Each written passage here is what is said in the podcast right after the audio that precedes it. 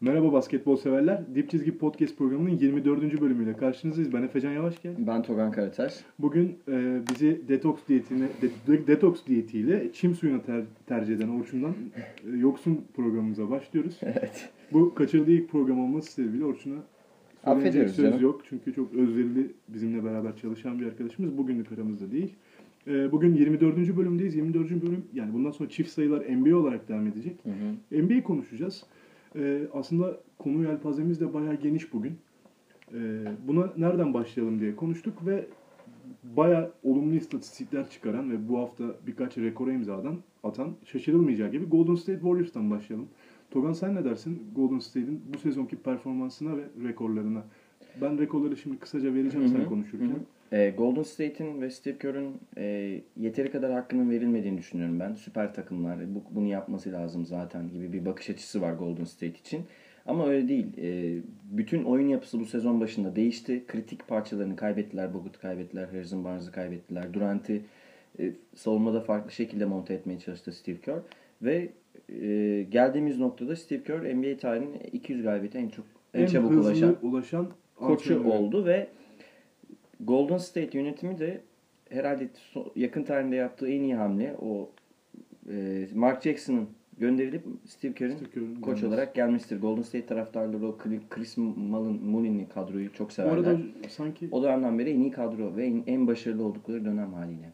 Ee, özellikle son 3 sezonu baz aldığımızda e, son 3 sezon demişken Steve Kerr'ün bu 200 galibiyete ulaşmasının en hızlı ulaşmasının sebebi aslında Golden State'in de bir takım olması ve Hı hı. iyi bir takım olması, iyi bir basketbol ekolü, ekolü oluşturması, pass and spacing'i e, en doğru ve en çabuk şekilde oynamaya çalışması çok etkili diye düşünüyorum. E, şöyle özetleyebiliriz. Steve Kerr'ün en hızlı 200 galibiyeti Golden State'in kırdığı bir rekorla bence paralel. Golden State takımı 3 sezonda 60 galibiyet üstünü geçen 6. takımdan biri oldu Hı hı. e, NBA'de. En son Jordan'ın 95 ve 98 arası Chicago'suydu. Hı hı. E, o da çok kıymetli bir takımdı ama Golden State bence bazı şeyleri yıkıyor NBA'de. Hani Golden- yıkmaya devam ediyor.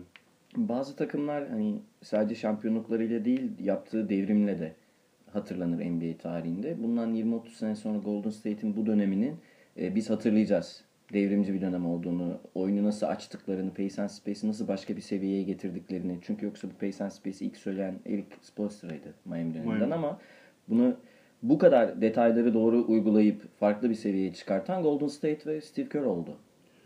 Golden State bu sezon aslında hani geçen sezon alıştığımız Golden State'ten uzak bir performans Tabii. sergiliyor. Çünkü Normal yani. E, Durant takıma geldi. Savunmada bir rol verdiler. Durant'i kaybettiler. Hücumda da bir rolü vardı aynı zamanda. Durant bu arada yanlış hatırlamıyorsam 45 dakika baz aldığında win share en yüksek oyuncu NBA'de. Hı hı hı. E, buna rağmen ayakta kalmayı başardılar ve Golden State'in bu sene görünmeyen istatistikleri var aslında. Görünmeyen derken liderler burada ama biz bunu hiç konuşmuyoruz. Ben bugün konuşmak isterim.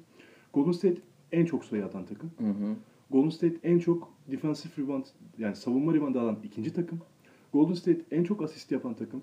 Golden State en çok top Çalan, Çalan takım. takım. Evet. Ve blokta da. ve blok yapan takım. Yani Aynı bunu- zamanda hücum verimliliği de e, Toronto'yu geçtiler. Toronto sene başında birinciydi. Offensive rating'de de yine lig lideri Golden State. yani bir hücumdan en fazla sayı çıkaran, hücum başına Hı. en fazla sayı hı. çıkaran takım Golden State. Ya bunları övgüyle bahsediyorum ki yani hiç görünmedikleri bir sezonda birinciler o açıdan yani kendi konferanslarında görünüyorlar tabii ki ama bu istatistiklerin hepsini domine ediyorlar. Savunma kaynaklarda Draymond Green'i de e, tebrik etmek lazım. Kesinlikle. Birçok istatistikte görünmeyeni de göreni de her şeyi üstleniyor Draymond Green. Ee, şampiyonluk bekliyor musunuz hocam? Ee, şimdi normal şartlarda geçen seneye göre Cleveland'ın bench'i daha iyi. Ee, söz açılmışken Cleveland'la ilgili bir iki not aklıma geldi. Cleveland e, All-Star arasından sonra ligin en kötü savunma yapan ikinci takımı Lakers'tan sonra. Hücu- savunma verimliliği olarak. Ee, son dönemde de zaten Mart ayında da e, Brooklyn kadar galibiyet alabilir. Hatta bir galibiyet daha az aldılar. Bayağı savunmada dökülüyorlar. Artık savunma yapmıyorlar diyebilir bizi dinleyenler ama şu an Cleveland'ın savunması hiç iyi durumda değil. Playoff'larda tabii ki iş değişecek. Cleveland birinci olmasa da Doğu'nun favorisi. Ee, ha Cleveland'ın bench'i daha geniş bu sene geçen seneki Golden State'e göre ama final maçındaki ana rotasyon olarak düşüneceğimiz final serisinde 7-8 kişiye baktığımızda o 8 kişi de üstünlük Golden State'te. Bu benim görüşüm. Yani yoksa tabii ki bir LeBron ayrı hala geçen seneki yaptıklarını unutmuş değiliz. Ben %51 Ama Kevin bench Durant rolleri değişti sanki. bench rolleri değişti. Evet. Ee, ama %51 Durant sağlıklı dönerse ki dönecek diye. Ha, bu arada onu da verelim. Normal sezon maçlarına dahi yetişme ihtimali var Kevin. Durant'ın. Ben Golden State'i şu an Golden State'i daha şanslı görüyorum. Tabii %51 öyle 70-30 falan değil. Ee, Bakalım nasıl olacak merakla bekliyoruz tabii playoff performanslarını. Ben de playoff performansları başlamadan böyle yargının zor olacağını, hani önce bir Tabii, takımların tabii. playoff'ta Tabii sorduğun için. Hayır, hayır. Yani benim de fikrim Golden State'in geçen seneden bazı dersler çıkardı. Hı hı, hı. Ve bu sezon Cleveland'ın kadrosunun güçlenmesinde de bir planları olabileceğini düşünüyorum. Hani her takım yapacağı gibi. Ama dediğim gibi şu an için bir şey söyleyemezdim ben mesela. Şeyi de söyleyelim hani e, Stephen Curry ve Klay Thompson'da ciddi düşüş oldu belli bir dönem. Sonra tekrar yükselişe geçtiler. Burada unutulmaması gereken şey bu iki oyuncunun alfa karakterler olmaması. Yani Steph Curry bir alfa karakter değil. Steph Curry daha böyle Nedir hocam al- alfa karakter? yani alfa işte Michael Jordan'dır alfa. onu, yani onu bir söyleyelim. LeBron James'tir alfa. Dwayne Wade'tir. Kobe Bryant. Kobe Bryant'tır. E, dominant karakterler. Saha içinde ve saha dışında dominant karakter. Steph Curry böyle değil. Yani şef diyorlar ama öyle bir karakter değil. O yüzden e, Durant'in sakatlığı, aklında LeBron'un eski hatıraları olmuş olması Curry'i etkilemiş olabilir. Ama Steve Kerr bence e, çok iyi yönetti o süreci. Geri döndürmeyi başardı. Hatta birçok yerde bir sürü motivasyon konuşmasını da dinledik Steph Curry'e karşı.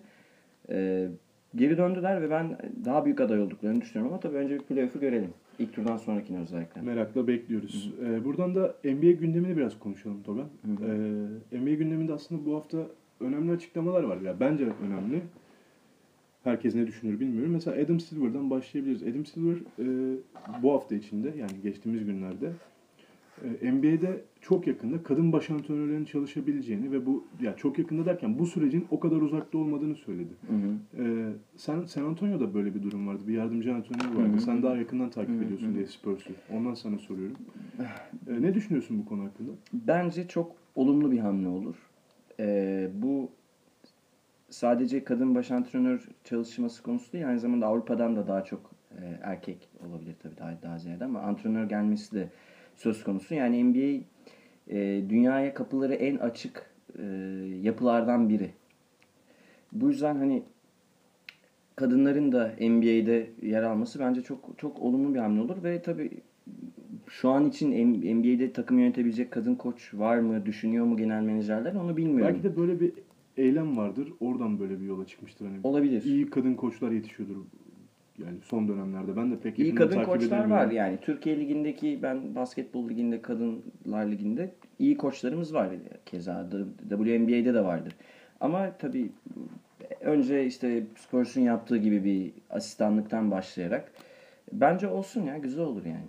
Olsun gerçekten. Göreceğiz önümüzdeki günlerde onu da çünkü yakın bir süreçten bahsediyoruz. Yönetmesi zor olabilir tabii. Yönetmesi zor olabilir çünkü özel karakterler. Ya bir de ataerkinin şeyini kırmak lazım artık. Tabii. Belki zor olma sebebi de bu. Kendi içimizde de bir savaş var Hı hı. aslında hani bu ataerki durumuyla Hı hı. ilgili. Ama NBA'de, Amerika'da bu daha yani biraz da sistemsel böyle değişiklikler, dönüşümler ve sosyal mesajlar daha çok veriliyor. Ve çünkü sistemin yararına olur genelde. Böyle Tabii. ufak bir mesaj da verip devam etmek istiyorum. Ee, NBA gündeminde ikinci, geçen hafta üstünden çok geçtiğimiz e, draft sezonunun en önemli iki adamı Lonzo Ball ve e, Markel Fultz. Markel Fultz arasında Hı hı, geçti. E, Lonzo Ball bu hafta ben Markel'den daha iyi oyuncuyum dedi. Bir açıklamada. E, daha iyi oyuncuyum, daha iyi oyuncuyum biliyorum. O da çok iyi bir oyuncu diye bahsetti Markel'den. Ama e, bununla ilgili konuşmuştuk geçen hafta. Hani Ya. hangisini tercih ederiz de biliyoruz.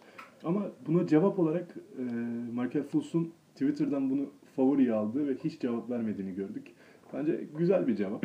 hani Ee, kırmak mı istemedi acaba? Belki. Daha karakterli bir duruş sergilemiş. Ee, egolardan Şimdiden uzak. biz bu karakterleri çıkarabiliyoruz aslında. E, öyle yani Tim Duncan'ın gelişi üniversiteden de belliydi. Tabii ki Popovic etkisi var. Kobe Bryant'ın gelişi belliydi. Lonzo Ball yani bu bunlar bana biraz itici geliyor. Gerçi NBA oyuncularının çoğunda böyle şeyler var. Egoları yüksektir çoğunun. Bir itici geliyor. Önce bir maça çıksınlar NBA'de sonra bakalım. Daha hiç maça çıkmadılar. Bunu unutuyor herkes. Lakers olur ya da başkası olur. Herkes, her bütün takımlarda oynarım diye bahsetti. Valla açıkçası oynayacağını e, zannediyorum ben de Lakers'ta veya Boston'da. Başarılı da olabilir Lonzo Ball. Hatta ben geçen hafta size şey dedim. E, hani Boston şu aş, şu takım yapısıyla Lonzo Ball alsa daha iyi olur. Evet, tabii. Ama hani Markel daha Orçun dediği gibi geçen hafta komple bir paket. Ben de Markel'i alırım. Ee, şöyle devam edebiliriz. NBA gündeminden. Ee, geçen hafta bahsettiğimiz bu resting yani dinlenme süreleri. LeBron James'in özellikle başını çektiği bir tartışma vardı. Ee, bunu doğru bulanlar var, doğru bulmayanlar var. Ya da bunu hoş görenler var veya değerli bulanlar var. Ya da bulmayanlar var. Bu hafta iki isimden açıklamalar geldi. Kobe ve James Harden'dan. Hı hı. Kobe diyor ki e, birkaç maç dinlenmeyi hak etti diyor LeBron için. Hı hı. E, James Harden da farklı bir perspektiften bakıp bir oyuncunun 82 maç oynaması önemli bir göstergedir diyor. E, sezon içi performans açısından. Siz ne düşünüyorsunuz? Evet önemli bir göstergedir. Kabul. Ama playofflar daha önemli. Yani playofflardaki performansı daha önemli. Burada şey bu nasıl diyeyim? Biraz duygusal bir bakış var. Hep 90'larla karşılaştırılıyor işte. Bundan önce söylemiştik. John Stockton 82 maç oynuyor. Michael Jordan 82 maç oynuyor. Tamam oynuyor ama daha farklı bir basketbol yapısı içerisindeyiz artık.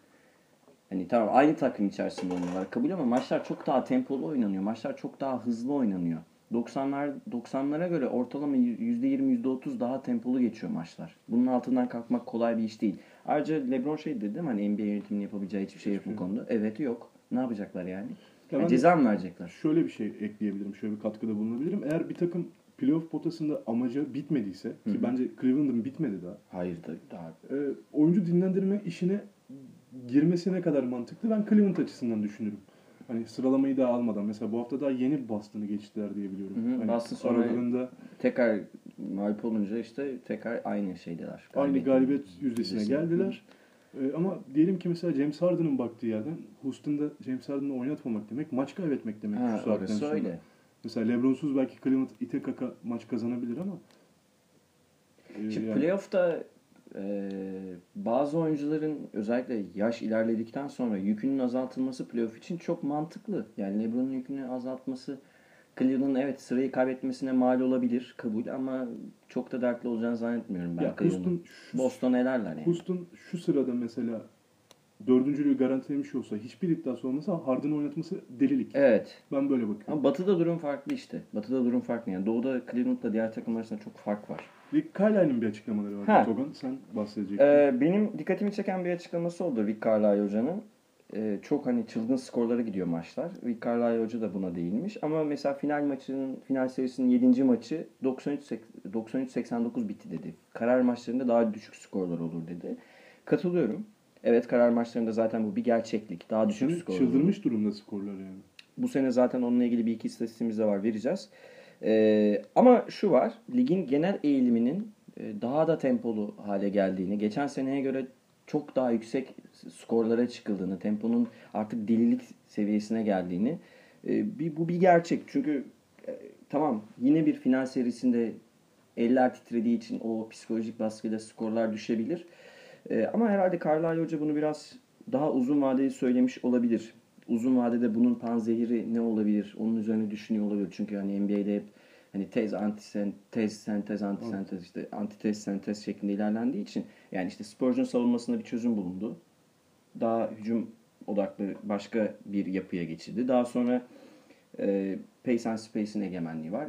Bundan sonra oyunun yavaşlaması pek ihtimal dahilinde değil ama bunun da bir panzehiri olacak. Yani bunun da bir antitezi olacak ama yine bu e, ne olur onu bilmiyorum. Muhtemelen Carlisle Hoca buna birazcık Belki akıl Yunan takımlarını NBA'ye alırlarsa mesela. Yarı saha basketbol. Kızıl Yıldız'ı da alırsak Panathinaikos, Olympiakos Kızıl Yıldız olursa süper olur. Üçü gelirse değişik bir sentez olabilir o zaman. Ee, bence de skorların düşeceğini düşünüyorum ben de kendi baktığım yerden. Ee, buradan da bu haftanın önemli iki istatistiğine geçmek istiyorum. Hı hı. Dogan sen de izin verirsen eğer. Tabii ki.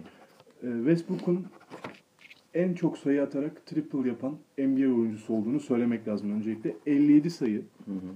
ve triple double'ı geçen 10 sayı üstü asist ve rebound performansı. Ya bir de 20 sayıdan 15 sayılardan maçı çevirerek aldığı bir Orlando maçı var deplasmanda. Ya muazzam. Ee, ben geçen hafta Harden dedim. Ee, hala Harden diyorum. Ama fark MVP için kapandı. mi? evet MVP için. Fark kapandı. Ya onu ben de söyleyeyim. M- NBA kamuoyundan aldığım hissiyat MVP ödülünün Westbrook'a Westbrook'a. gideceği yönünde. Hak etti. O da Çünkü triple double ortalamaları var ve hani tamam Ya- şeyden katılıyorum sana. Sen biraz şeye kızgınsın. Ee, Westbrook'un 41 topun üzerinde kullanması. Ee, NBA tarihinin rekoru onu verelim. Westbrook'un top kullanma oranı hani usage rate diye geçiyor NBA'de. NBA tarihinde rekor %42. %40'ı gören başka hiç kimse yoktu. Yani Jordan bile bu kadar top kullanmıyor. Mesela Harden 4. sırada galiba 136'larla, Hı 35'lerle. Cousins var bu sene mesela önünde Harden'ın. Yani Harden ikinci O da düşüyor yavaş yavaş. Düşüyor, yavaş mesela. yavaş Cousins düşüyor. yani. New Orleans'ta değişti işler. Ve ikinci istatistiğimiz Westbrook istatistiğini verdikten sonra Devin Booker. Yani Ha, dur, zaten aklıma geldi burada e, Devin Booker'a geçmeden Westbrook için şey demiştim yani e, uzun mesafe koşucuları gibi 3000 metre koşucuları mesela şey yapar e, belli bir tempoda koşarlar son 400'de veya son yüzde bir enerji saklarlar. Orada bir patlama yaparlar. Hani birbirlerine oralarda belli olur hep geçip geçmeyecekleri. Westbrook da öyle sezon sonunda bir enerji saklamış herhalde. Bunu nasıl başardı bilmiyorum. Zaten tam kapasite oynuyordu her maç. bu aralar o kadar çok doping yapan sporcumuzu okuyorum ki Evet. bu 100 metre, 3000 metre bana şey gelmedi. Çok iyi şeyler vermedi yani. Yani yansıması kötü oldu çünkü Evet. 1500 ödülü alan, gümüş Evet. madalya alan e, kadın arkadaş da dopingli çıktı. Neyse bakalım. Aynı şekilde Elvan abayla geçse. Bu konuya niye girdim bilmiyorum.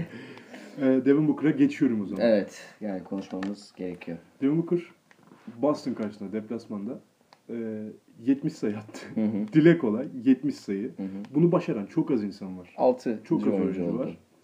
E, biri Kobe Bryant 81. işte Wilton var, Thompson var, David Robinson var. Yani Jordan'ın yok 70 Yani mesela. parmak el parmakları kadar hı. insan varken bir elin parmakları kadar yanlarına bir küçük Devin Booker ekledik. Ve Devin Booker bunu yaparken aslında ben eleştirdiğim nokta şey. Ya bu 70 sayı atarsın çok kıymetli. Hı hı. Ama Boston maçı biraz sanki koptu ya. Maçı kaybetti bu arada Devin Ya, Booker. tabii. Onu kimse söylemiyor ama maçı kaybetti Devin Booker. Tamam normal yenilmesi de maçı kaybetti. Ya maçı kaybetti. Bir de ikinci yarıdaki performansı genellikle Boston'ın yedek bencindeydi. Yalnız bunların hiçbiri 70 sayıya gölge düşüremez. Bu Hayır, arada yanlış kesinlikle anlaşılmasın. öyle bir şey. Ama bu normal bir Boston maçında Devin Booker'ın 70 sayı atabileceğini falan düşünmüyorum. Ama bunu söylemeye çalıştım şeyi yani. söyleyelim. Devin Booker'ın bir Kobe Bryant potansiyeli taşıdığına dair NBA'ye geldiğinden beri birçok analiz yazısı okudum ben. Ee, hatta incelemeli görüntülü videolar da izledim. Ee, Devin Booker'da bir e, evet saf skorer potansiyeli var. Bu arada ülkerli Melvin Booker'ın oğlu. Oğlu. Onu da söyleyelim. Ee, evet ama daha henüz genç. Daha 20-21 yaşında ne olacağını bilemiyoruz. Çünkü skor skorer olmakla o maç kazanma içgüdüsüne sahip olmak farklı şeyler. Daha henüz tabii daha genç ama ne olacağını bilemiyoruz. Ama bir Kobe Bryant potansiyeli var. Onu da söyleyelim. Kesinlikle yani. Ya 70 sayı küçümsemiyorum aslında. Hayır, bu arada. hayır, Böyle hayır. söylediğim zannedilmesin ama e, çok %50 iyi de attı. yerlere gelecek Ha, %50 de attı. yüzde, yani %50 ile attı aşağı yukarı. Böyle şeyler görmek heyecanlandırıyor beni E sabahları. tabii. Ama bu, bu sezon zaten bir sürü şey gördük evet, öyle. bundan fazla. Yani Draymond Green'in sayı atmadan triple double yapması, işte Westbrook'un rekorları, Giannis Antetokounmpo'nun NBA... onu vereceğim şimdi. Ha, evet. Giannis Antetokounmpo bence bu ikisinden görünmeyen ama bu ikisi kadar çok kıymetli olan Hı hı. bir istatistiğe sahip NBA'de.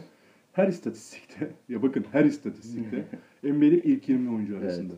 NBA'in oyun, oyuncu havuzunu düşündüğümüzde ilk 20 çok büyük bir başarı bütün istatistiklerde. Ya Giannis bence gördüğüm en tuhaf oyunculardan biri Togan. Ne düşünüyorsun? Benim için de çok özellikle Jason Kidd'in verdiği rol bu sene bir forvet aslında. Antetokounmpo bir forvet. Yani NBA'ye geldiğinden beri de, Zorlasan power forward. Evet yani. NBA'ye geldiğinden beri de boyu uzadı bu arada. Zaten çok genç geldi NBA'ye. Yunanistan 2. liginden geldi. Ee, LeBron'un 2008-2009'da yaptığına benzer bir şey yapıyor aslında. Veya Pippen'ın Jordan'sız sezonda yaptığı hani bütün istatistik kendi takımında da bütün istatistikleri o taşıyor zaten. Hani tek başına takımı taşıyor gibi bir şey şu an. İnanılmaz ama uzun vadede yine forvete dönse daha iyi olur. Hazır konuşulmuşken Milwaukee'yi nasıl değerlendiriyorsun? Milwaukee şu an doğuda eee, en formda takım. Yani alt playoff'un ikinci 4 ve 8 arasına baktığımızda en formda takım. Atlanta'dan da daha iyi durumdalar ve Ya Atlanta'yı üsttekiler yakaladılar. eşleşmek istemeyeceği takım yani. Ben eşleşmek istemezdim Milwaukee ile.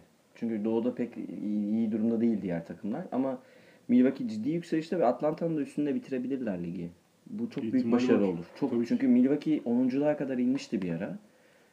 Ve hani playoff dışında kalacak mı, playoff'ta ne yapacak tartışmaları vardı Milwaukee için ama şu an tekrardan yükselmeye başardılar. Ya yine ben hazır böyle geçiyorum konuları. Konu açılmışken bir playoff konuşalım istersen. Hı hı. E, playoff'ta Doğu ve Batı'yı geçen hafta konuşmuştuk. Bu hafta bir daha değerlendirelim. Ya önce Batı'dan başlayalım. Batı'da çünkü amansız bir savaş Hı hı. e, devam ediyor. Portland ve Denver'ı konuşmuştuk. Kim yapar, kim yapmaz, kim ister, kim istemez bizim aramızdan diye Orçun'u da analım burada. Hı hı. Üçümüzün bazı yorumları vardı. Hala bir galibiyet ve Denver önemli işler yapıyor. Özellikle Portland geçti ama. Portland geçti ama Denver'ın geçen geceki galibiyeti Hı hı. e, bu yarışı ma- 82 maçın sonuna kadar götürecek gibi duruyor. Tabii. Ee, Portland Denver maçı hani gecenin en önemli maçıydı ve hani Portland kazandı. Nurkic'in 33 sayı 16 sayılık bir 33 sayı 16 reboundlık bir performansı var ve Nurkic Denver'a birazcık gönderme de yaptı. Hani yazın iyi tatiller diyor di- dilerim size tarzı bir şeyler söyledi. Hani playoff'a kalamayacaksınız tarzı bir sözü var.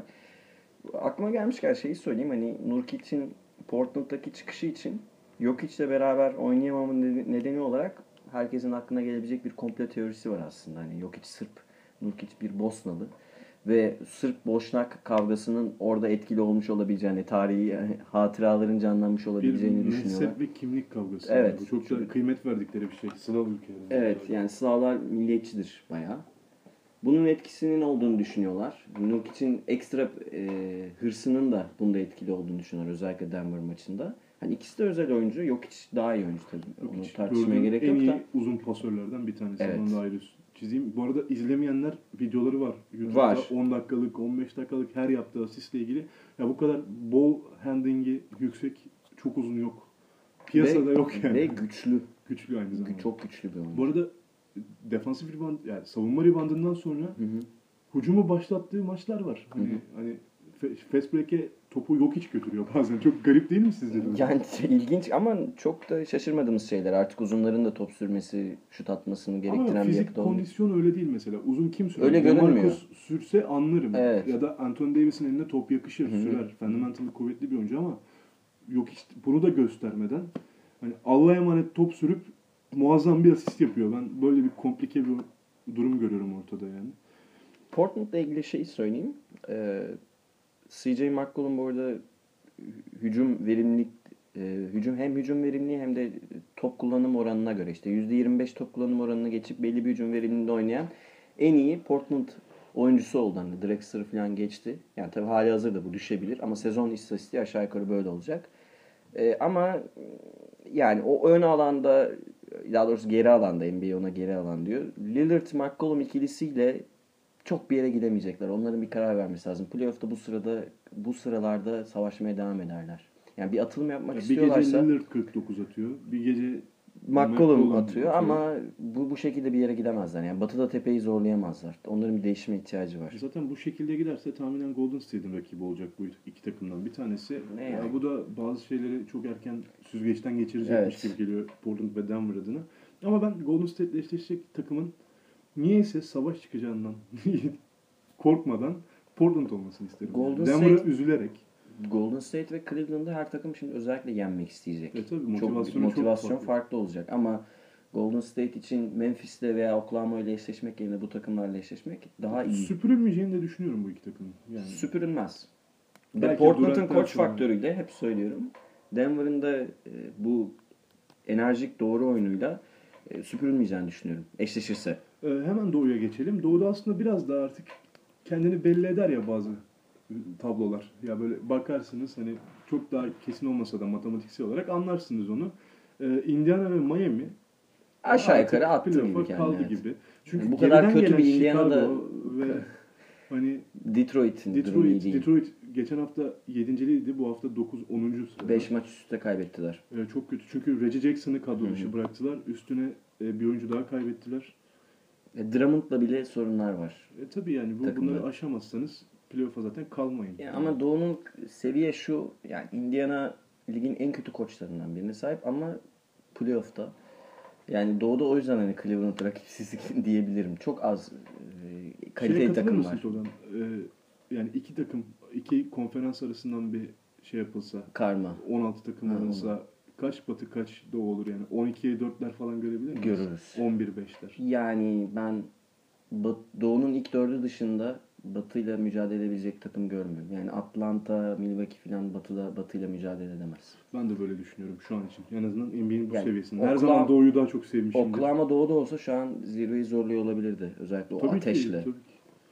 Ee, peki Batı'dan konuşmamız gereken önemli bir istatistik var. Ya ben önemli Hı. buluyorum. Dün özellikle sana bunu atarken çok heyecanlanmıştım Hı. yani yazarken.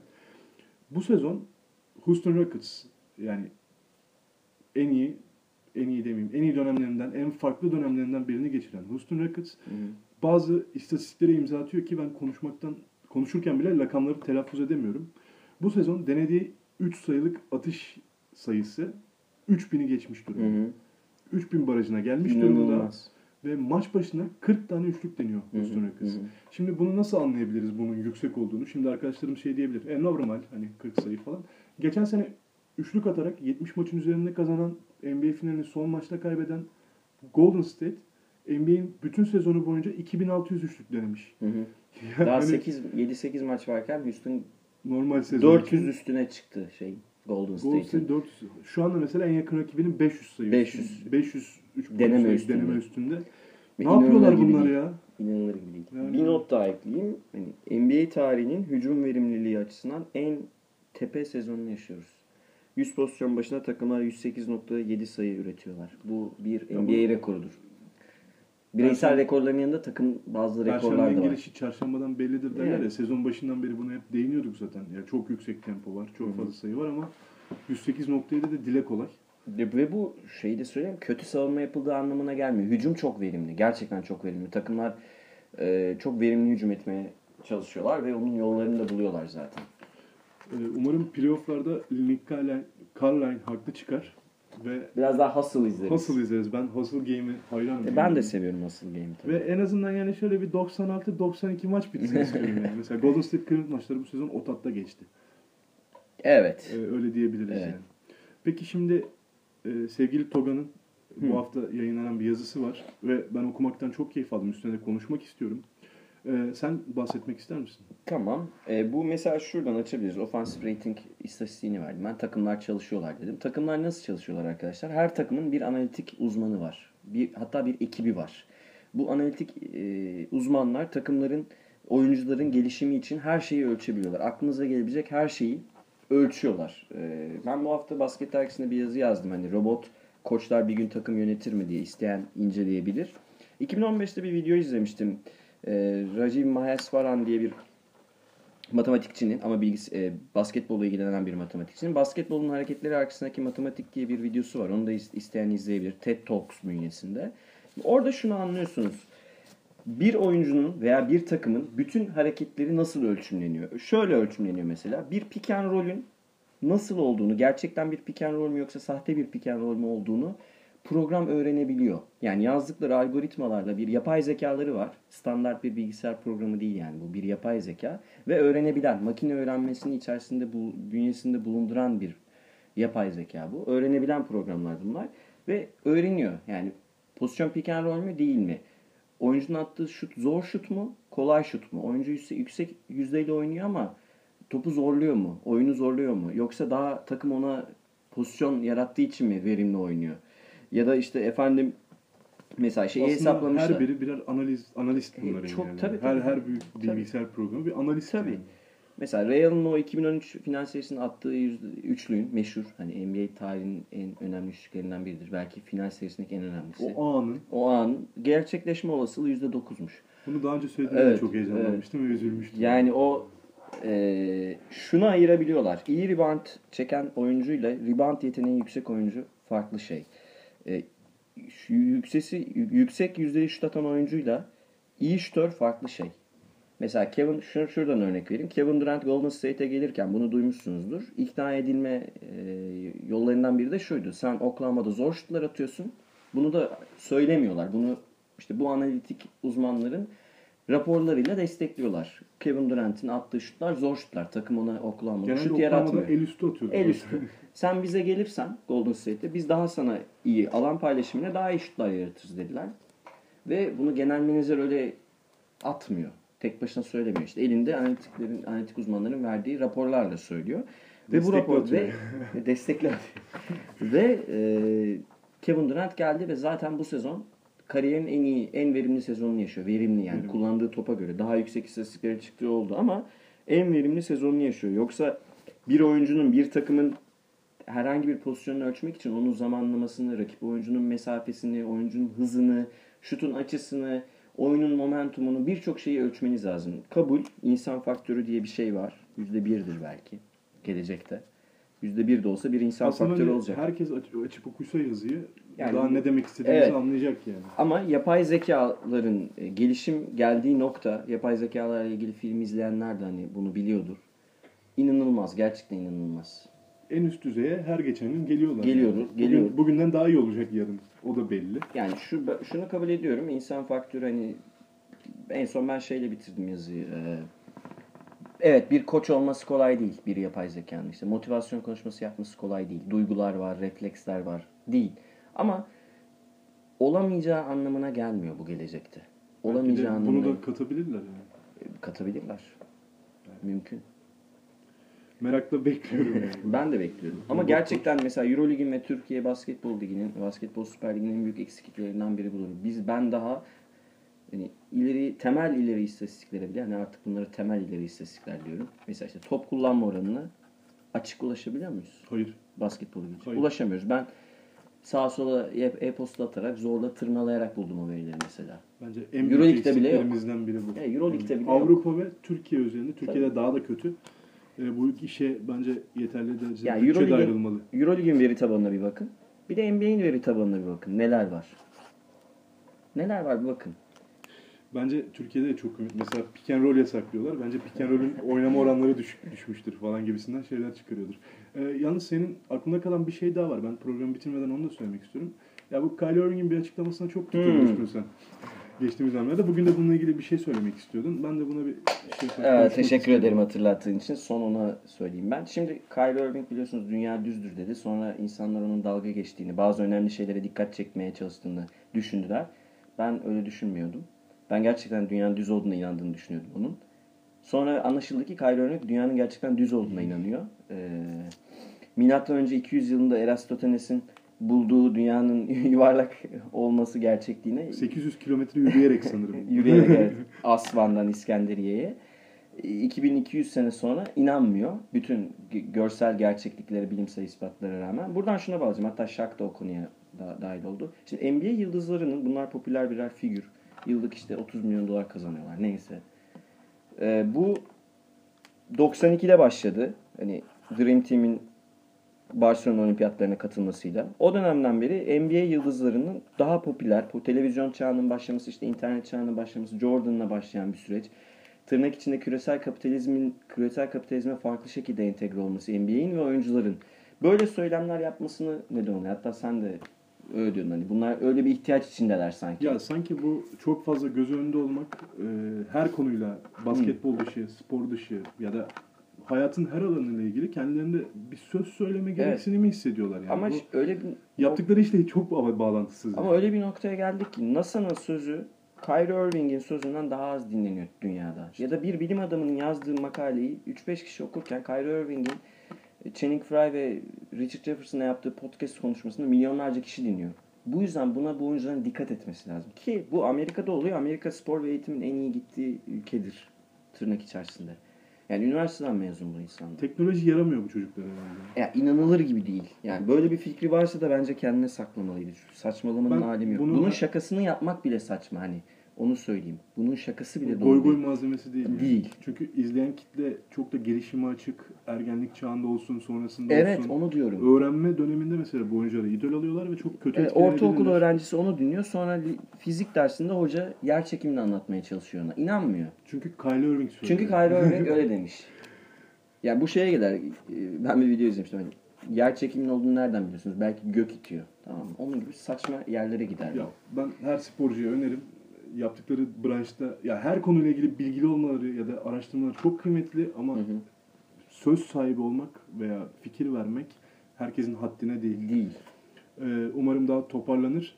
Ee, bizi dinlediğiniz için teşekkür ederiz bu arada. Bugün de bölümümüzün sonuna geldik. Ee, Euroleague programımızda 25. bölümle haftaya karşınızda olmak üzere. Hoşçakalın. Görüşmek üzere. Hoşçakalın.